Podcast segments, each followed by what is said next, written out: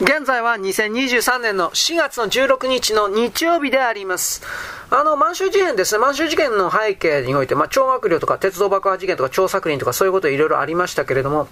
とりあえず張学良がいわゆる張作霖の後を継いだ蒋介石支持ですねを表明しまして、で満州の地にいわゆる張国民党の旗が広がったという流れになった。で張学良はですね、国権回復運動というものにまず乗り出しました。満州の各地で日本の権益を脅かす行動に出ます。反日をやったんですね。日華排斥、日本の貨幣排斥、商品排斥、反日宣伝が山ほど出ました。で土地のですね賃貸をめぐるような日満の紛争が続発しまして、で日本人居留民の村落が卑族、盗賊ですね、襲われて殺されるみたいな治安が急速に悪化しました。で南満州鉄道とですね、その付属している地面というのはポーツマス条約以降のですね、一連の国際条約によって合法的に承認された日本の権益であります。で国際審議をですね、しかし保護にして破って反日行為を繰り返す張学良の対応にですね、現地の法人のですね、いろんな関係者、居留民から、満州というのは10万の政令、20億の国土で贖われた我が権益であると、満蒙問題の解決には武力行使もやむなしという行為がですね、どんどんと湧き起こりました。そういうふうにしていったんですね。で、これはマスコミを通して国内世論に飛び火したわけです。折しも日本というのは東北地方を襲ったですね、大凶作、不作ですね、山瀬ですね、あと世界恐慌の余波によって未曾有の大不況に襲われておりました。で農村では娘の身売り話だとか、都市部においては大学は出たけれどというふうな失業者の群れがあふれるという不穏な社会状況だったわけです。故に軍部というのは満州こそ日本の生命線であると唱えました。で生活の苦しみ、生活苦にあえぐ国民の目を大陸に向けさせようとしました。要するに侵略戦争で満州の豊富な土地と資源を手中に収めて国内問題を解決しようとしただとか、内憂のためにあえて外観を作り出したといった類の、これ紋切り型の解釈ですね。左側極左、現在の歴史教科書の標準的な記述になっています。大きな間違いです。そのような日本の国内事情だけが満州事変の背景だったわけではございません。当時の国際情勢を見るとどうであったか。日本の安全保障の根幹に関わるような重大な事態が生じていたことに注目せざるを得ません。それは外モンゴルの共産化であります。レッド。1917年ロシア革命を経て誕生したソビエト政府というのは、早くも2年後の1919年にコミンテルンを結成しました。第3インターナショナルですね。で、世界革命に乗り出しました。世界中を共産化しよう、真っ赤にしようってやつです。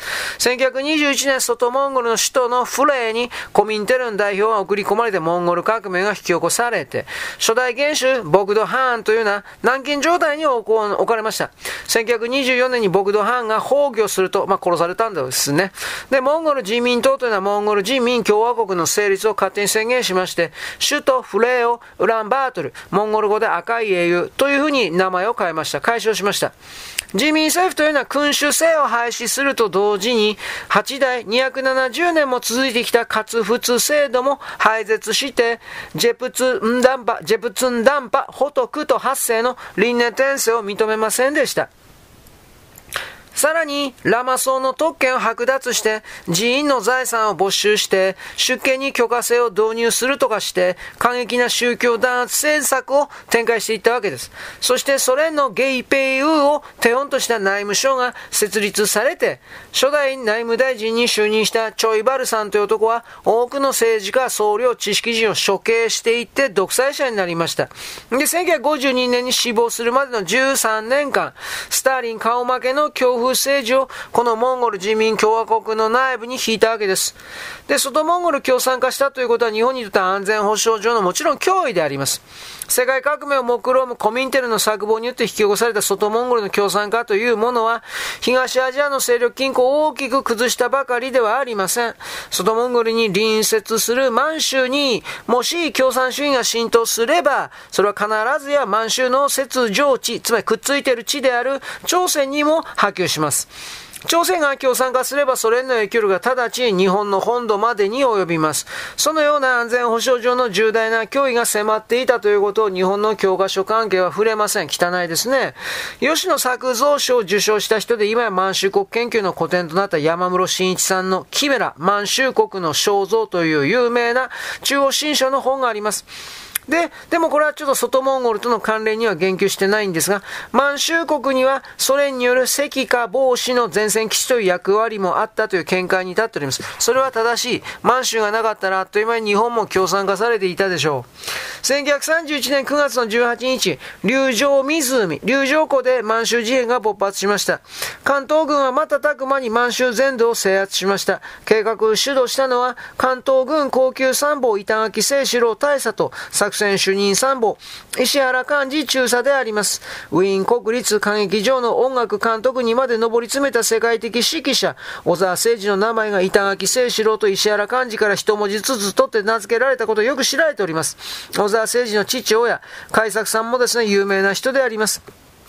はい。で、事変の翌1932年3月の1日、清朝最後の皇帝、愛新覚羅溥儀を執政とする満州国が建国されて、2年後には帝政に移行して、満州帝国を国号として、執政溥儀は投獄して皇徳と改元しました。国の旗として布告された五色旗、五色旗は、満漢蒙日鮮の五族共和という新国家の理念を表彰しております。五族の中でもとりわけモンゴル人に対しては特別な配慮が払われました。かつてホロンバエルと呼ばれた公安北省は、蒙古特殊行政地域に指定されて、肝心の入植が禁止されて、チベット仏教の信仰が保護されたほか、多くのモンゴル人が管理として積極的に登用されています。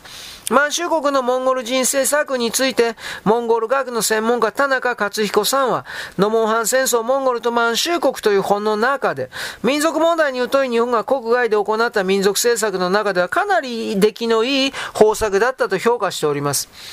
満州国のモンゴル人政策においてモンゴル学のね、専門家の方なんですが、田中さんは、満州国は日本の傀儡国家であるという立場ではあったんですが、モンゴル人民共和国もソ連の傀儡国家であったという点は同罪であって、しかも独裁政権の圧政に苦しむ外モンゴルのモンゴル人からしたら満州国内でモンゴル人たちの境遇はまだマシというか、文字通りの王道楽土に見えたはずだと指摘しております。日本はなんでこんなモンゴル人に気を使ったのかといえば、五族の中にモンゴルが含まれているのは実に意味深長です。満州を抑えただけでは外モンゴルからの赤化の浸透を阻止することはできないのだと。ソ連共産勢力の南下を遮断するには、どうしても外モンゴルに連なる内モンゴルを日本の勢力圏に組み込む必要があったのです。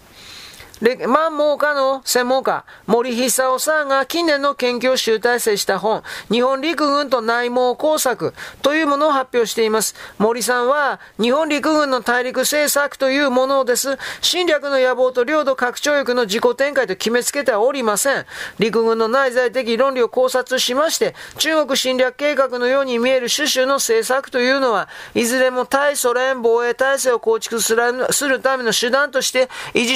づけられていると規定します。それを事実ですね。事実を歪曲することなく直視据えよという研究姿勢を貫いております。あの当時における世界において共産主義というものが全ての立憲君主幸福を含める何もかも共産主義革命によりひっくり返して、頂点にソ連書記長というものを置く三角形の新しいなんていうかね、封建制度、新しいネオ封建制度、共産主義におけるこういうものを確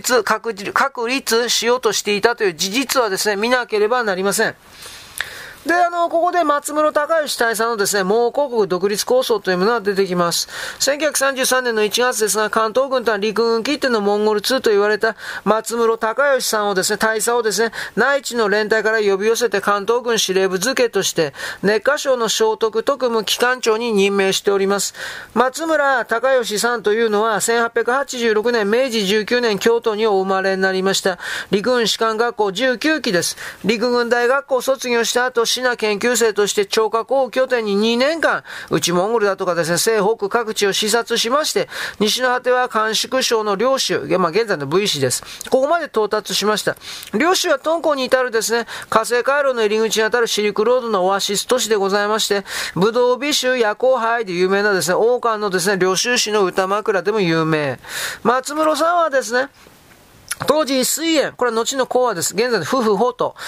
水炎を支配していた海民の軍閥の馬副将と意義統合しまして、息子たちの指南役を頼まれています。で、馬副将の紹介で直属派の軍閥のクリスチャン・ジェネラルと呼ばれていた風玉将のですね、地遇を得て軍事顧問になります。風玉将が呉廃府を率いるですね、直令派からですね、日本が抵抗入れしていた張作霖率いる奉天派に寝返ったことで、有名な第二次宝直戦争の時のクーデター工作にも参戦したということになっています。日本がですね、これぐらいのこともできていたということを我々は忘れてはなりません。ちょろい日本人であってはならんのです。よろしくごきげんよう。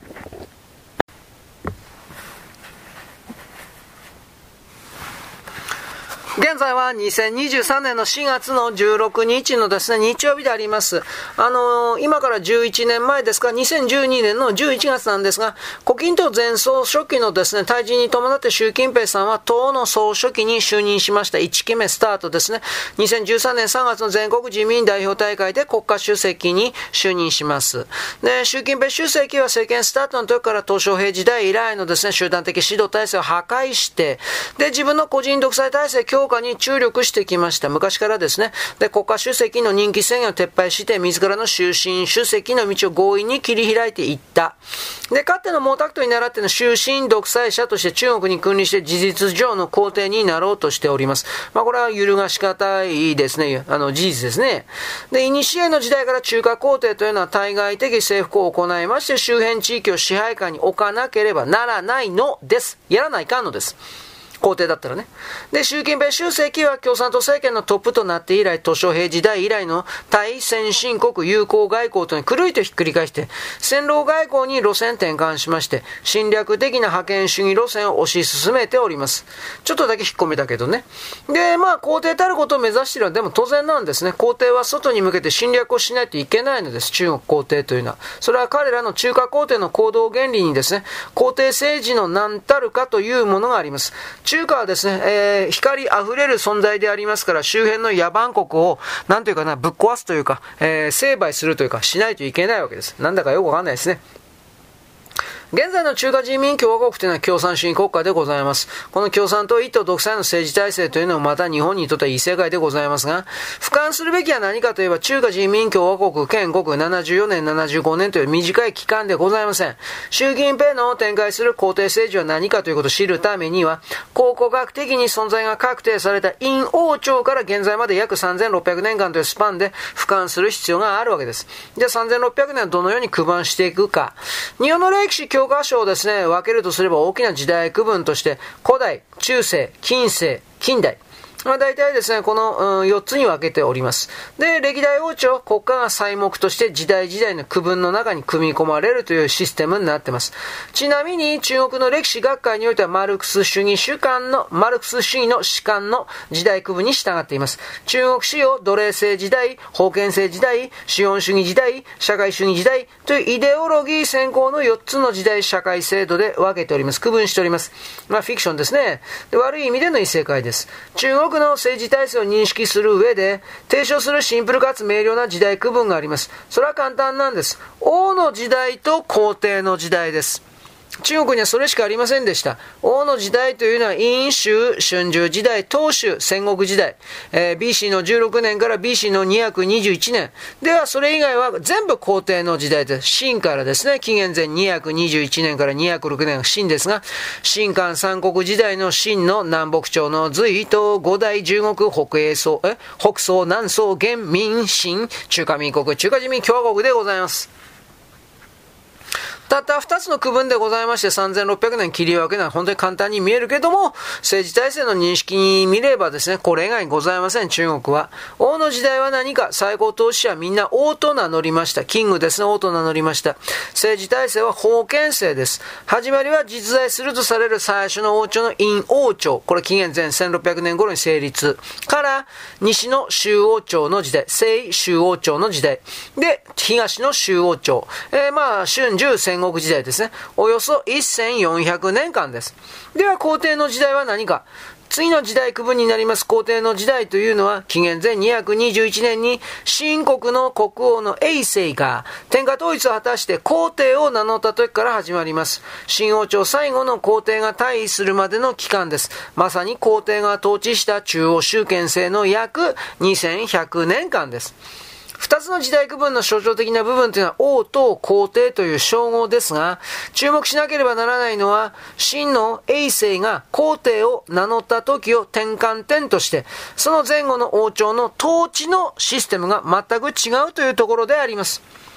秦の始皇帝以前が封建制で、始皇帝以降が中央集権制、つまり皇帝による独裁体制が始まったということ。日本は封建制を経て近代に至ったんですが、中国は封建制を経て皇帝独裁の中央集権制に移行したということ。これは大きな違いであります。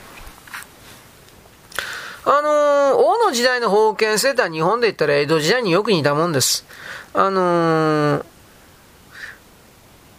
紀元前の1600から220年までの政治体制である封建制というのは、日本で言ったら幕藩体制みたいなもんです。中央に徳川がいて、で、各地域の地方の大名というか王様がいるという感じですね。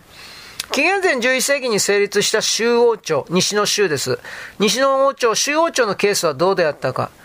孔子の時代において、孔子の教えにおいて州というのは理想的な時代とされています。ユートピアですね。王朝の中心には都があります。後継という都があります。王は主権者であって、祭司でもあります。日本の場合だったら平安朝の天皇の役割と似てます。王が直接支配する地域は国全域ではありません。都の周辺地域が基本でありまして、そこは近畿と呼ばれます。近畿地方の近畿です。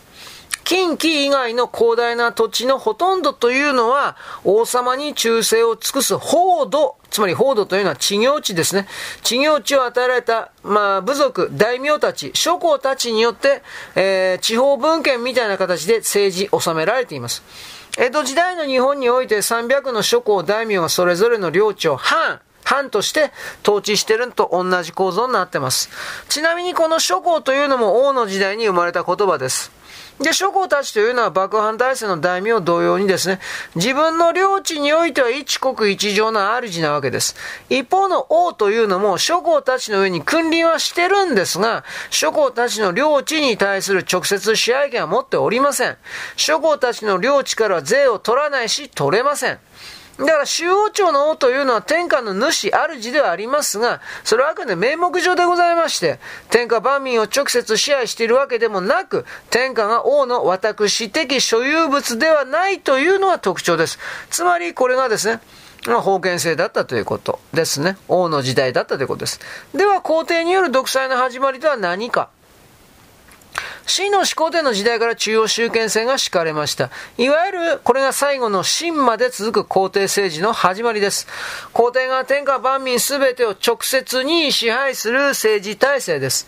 秦で導入された中央集権制というのは郡県制と呼ばれるもんですね。封建制とは異なって全国の土地を諸侯たちに領地として分け与えるのではなくて、それらを郡と県という行政区に分けて王朝が派遣する官僚によって統治します。中央集権制の下では官僚たちというのは皇帝の命令を受けて各地方の統治に当たるのですが、封建制の諸侯と違って彼らはもはやですね、各地方の人民にとっての主ではございません。人民にとっての唯一の主支配者は皇帝一人、その人でございまして、官僚はただ皇帝の手足としてしもべであるとしてロボットのように働く端末です。官僚は皇帝の代行者として政治権力を行使しておりますが、その点では人民より上位ですが、皇帝のしもべであるという点においては実は人民と何も変わりません。つまり皇帝が唯一の主、たった一人の主、人民と官僚のすべてはしもべロボットであるという、いわゆる一君万民の政治体制というものが秦の始皇帝の手によって完成したということです。天下の私物化。ここには一つ大変重要なポイントがございます。皇帝がですね、天下唯一の主となって、万民も官僚も彼のしもべ道具となる中で、天下はもはや万民のものでなければ、封建制の時代のように諸侯と共有するものですらありません。つまり天下のすべてはまさに皇帝一人のもの、たった一人の所有物になっちゃったわけです。めっちゃくちゃですね。つまり天下国家というのはその公としての性格、つまり公共性というのは完全に消滅しましてゼロになりまして、全くの私的な私的なものとなったわけです。実はそれこそが封建制の王の時代と中央集権制の皇帝の時代との最大の違いでありまして、で公共制の喪失だとか、あと天下の私物化こそが皇帝の時代における中国の政治制度社会制度が持っている最大の特徴と言えます。これは現代まで続いているわけです。こういうことに対してですね、現在の中国人たちがおかしいと思わないということが、彼らがですね、どれだけでも洗脳されてしまっている状態であり、外側と自分を主体、客体という形で、外から見た存在として見ることができておらず、そして一方的に独裁の国家の中における自己同一化をしちゃってるということですね。ちょっと待ってね。中国人にはね、僕もそうだけど、個人には何の力もございません。クズなんです。ゴミ虫なのにもかかわらず、中国という国家が偉大で強大なものだと自己同一化することで、自分は特別な存在だと、誤解してるわけですね。土人、未開人によくある心の形ですが、そういうものからはやっぱり離れないといけないのではないですかねと言います。よろしく、ごきげんよう。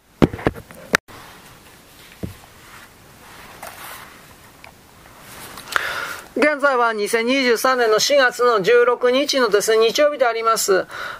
人心の乱がですね、天武天皇の皇位簒奪だったというふうに決めつけているのはですね、日本共産党員じゃなかったですか、松本清張たちですね、こんなもんが成立しませんが、当時において松本が古代史義というものを本出しても、清張通史というものの中にまとめられておりますけれども、この人の古代史のブレン誰だかって言って、江上奈美代とかですね、そうそうたる左の極左の真っ赤なですね、左派歴史学者がいっぱいいたわけです。戦後左翼に変節したですね、家長三郎だとか、こいつはですね、人心の乱で近江朝のですね、側に、近江朝朝廷の側に地方の豪族が参加しなかったのはなぜか。それはプロレタリアートが貴族の呼びかけを拒否した側面を重視して、プロレタリア革命だと。バカじゃねえの、そんなことあるわけねえかと。もっとね、許せないのは、在日だったんでしょうね、キム・ダルスです。近江朝廷はですね、百済系の政府であって、日本に渡来したですね、新羅系のですね、氏族がこれを倒すために引き起こして、めちゃくちゃなこと言ってます。こんなぶん殴ってやらないかんですね。キムダルさんめちゃくちゃなこと言ってますけどね、いつもね、空想論を展開しております。で、これはですね、直木幸次郎。で、直木幸次郎真っ赤な人だったと思うけど、一応反論してます。100歳、百済打倒と熱意に燃えるほどの強い国家意識を持った新羅系の氏族が7世紀の日本でそんなに多くいたとは到底考えられません。いなかったです、そんなもん。百済はいたか知らんが。地震の乱に参加した渡来系の氏族は少なくないけれど、大天の側にですね、加わった者の中には坂の上、値熊家だとか、道老将、倉垣の値麻呂、谷垣根麻呂、文の値城郭、文帯人の根麻呂、百済準備美し、百済系と思われる氏族の人々が多く見られるわけです。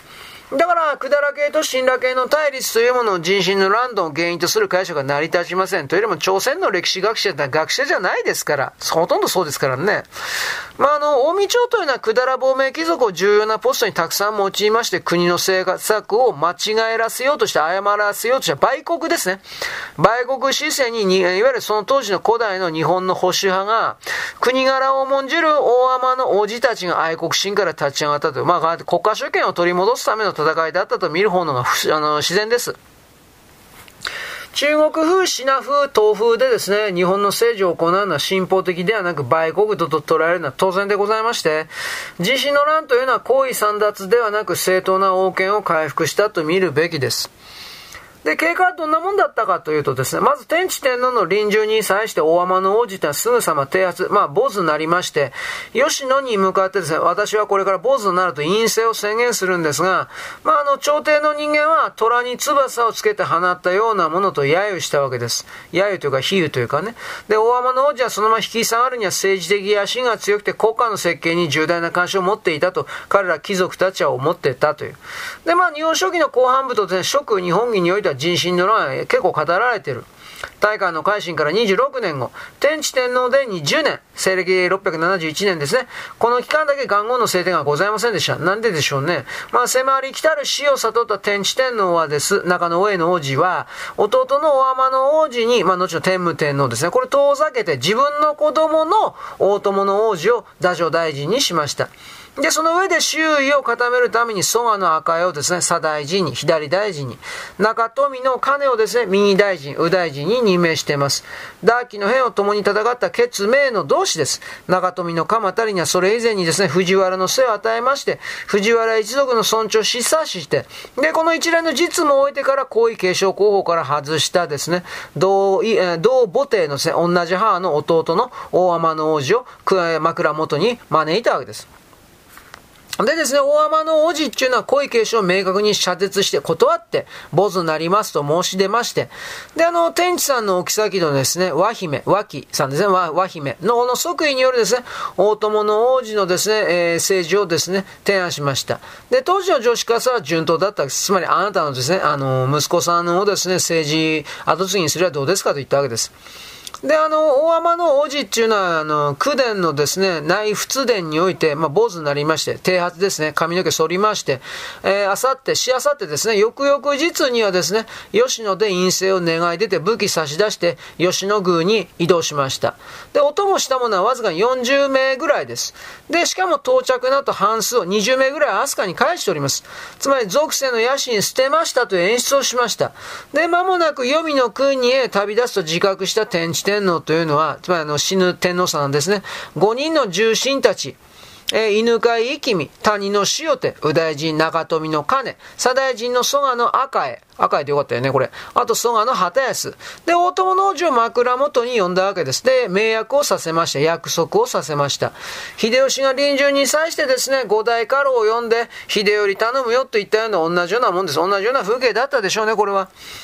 巷においては人心の乱の性格について山のように解釈があります。天智は、これ中の上の王子ですね。バーサス天武、これ大天の王子ですね。兄弟対決というのは皇位継承をめぐる確執であったけれども、巷ではぬかたの大君をめぐっての愛憎銀や伏線だという、そんなことあるわけねえだろお前。わけのわからん解説があります。確かにぬかたべのですね、女王を最初に愛人したのは弟君の天武であり、子供も作りました。その後天智天皇のですね、部屋というか側室の中に迎えられて、宮廷歌人として活躍しました。当時ですね、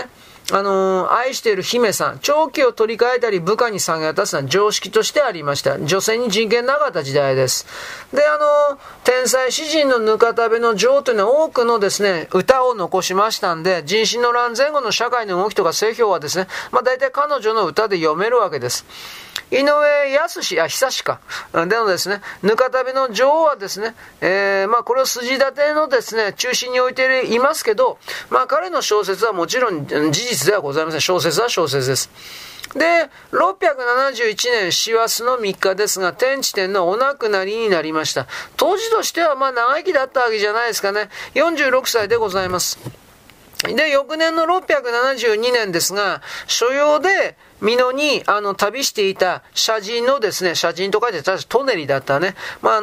トネリのですね、絵の井のおきみという人は、山科にですね、天智天皇陵のです、お墓のですね、造営のためとして、美濃と終わりから事実上のですね、徴兵が進んでいるという実態を、吉野にですね、隠れ住む大天の王子に報告しました。所用というのは、ね、言い訳でございます、当然。偵察ですね。偵察に赴きながら、各地の豪族とですね、交渉したわけです。どうですか？大天の王子立ちますよ。あなたは味方になりませんか？といろいろですね、交渉してたわけです。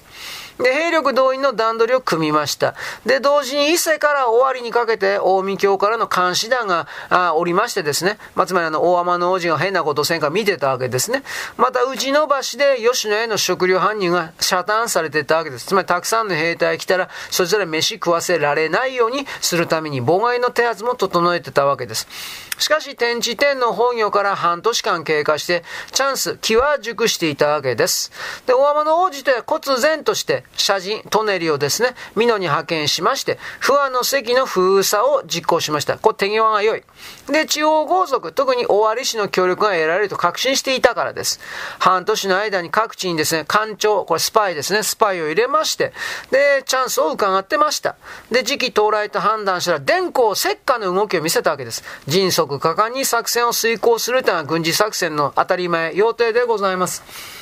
和光留守役のですね、高坂王、高坂王ですね、高坂王に、駅の、鈴、駅令というものを要求したけど、断られました。出入りの鈴じゃなかったね、これ確かね。で、これを機会に吉野脱出して、伊賀を越えまして、伊勢の方面に失駆しました。駆け抜けていったわけですね。で、高坂王がですね、近江に通報するというのは時間の問題だったんで、早く行かないといけないわけです。で、吉野から尾張の進路ももちろんあらかじめ調べてたわけです。で、同時に大天皇子は大木田の江坂というものを近江に走らせて、高市大津の両王子に、急ぎ近江家を抜け出して合流することを命じました。自分の息子でいいですよね、これ二人はね。二人の王子は事実上ですね、近江町の人質だったわけですから、一刻も早く脱出させなければ何かしたらすぐぶっ殺されるわけです。で、尾張に向かう途中ですね、大天軍には次々と地元の豪族が合流し始めて、軍隊の数が膨れ上がりました。何を意味するかといえば、地方の豪族はですね、近江町のこの朝鮮支那最高というですね、親中派の祭りごとに飽き飽きしていたわけです。もうふざけんなと、いかに変えたかったわけですね。で、夜半伊賀に入って、駅ですね。建物を焼きまして。で、合流呼びかけますとですね、伊賀兵蔵、つまりこの駐在軍たちが合力しました。近江町では大混乱です。大天皇子の吉野脱出の急報を得た大友の王子というのは軍心を急遽に集めた。で、援軍要請のために、お使いをですね、関東、東京方面ですね、東国だとか、和光郷だとか、筑紫、吉備に派遣することを決めたんですが、結局ですね、和光郷以外の豪族は参加を見送りました。見切っちゃったわけです。早い話が。尾張と美濃の豪族たちというのは不破の関がすでに封鎖されてたんで、大天皇子の側に味方せざるを得ないと。で、関所の封鎖は人心の乱の勝負を決めたというのも後で分かったことですが、間違いないことでしょうね。はい、よろしく。ごきげんよう。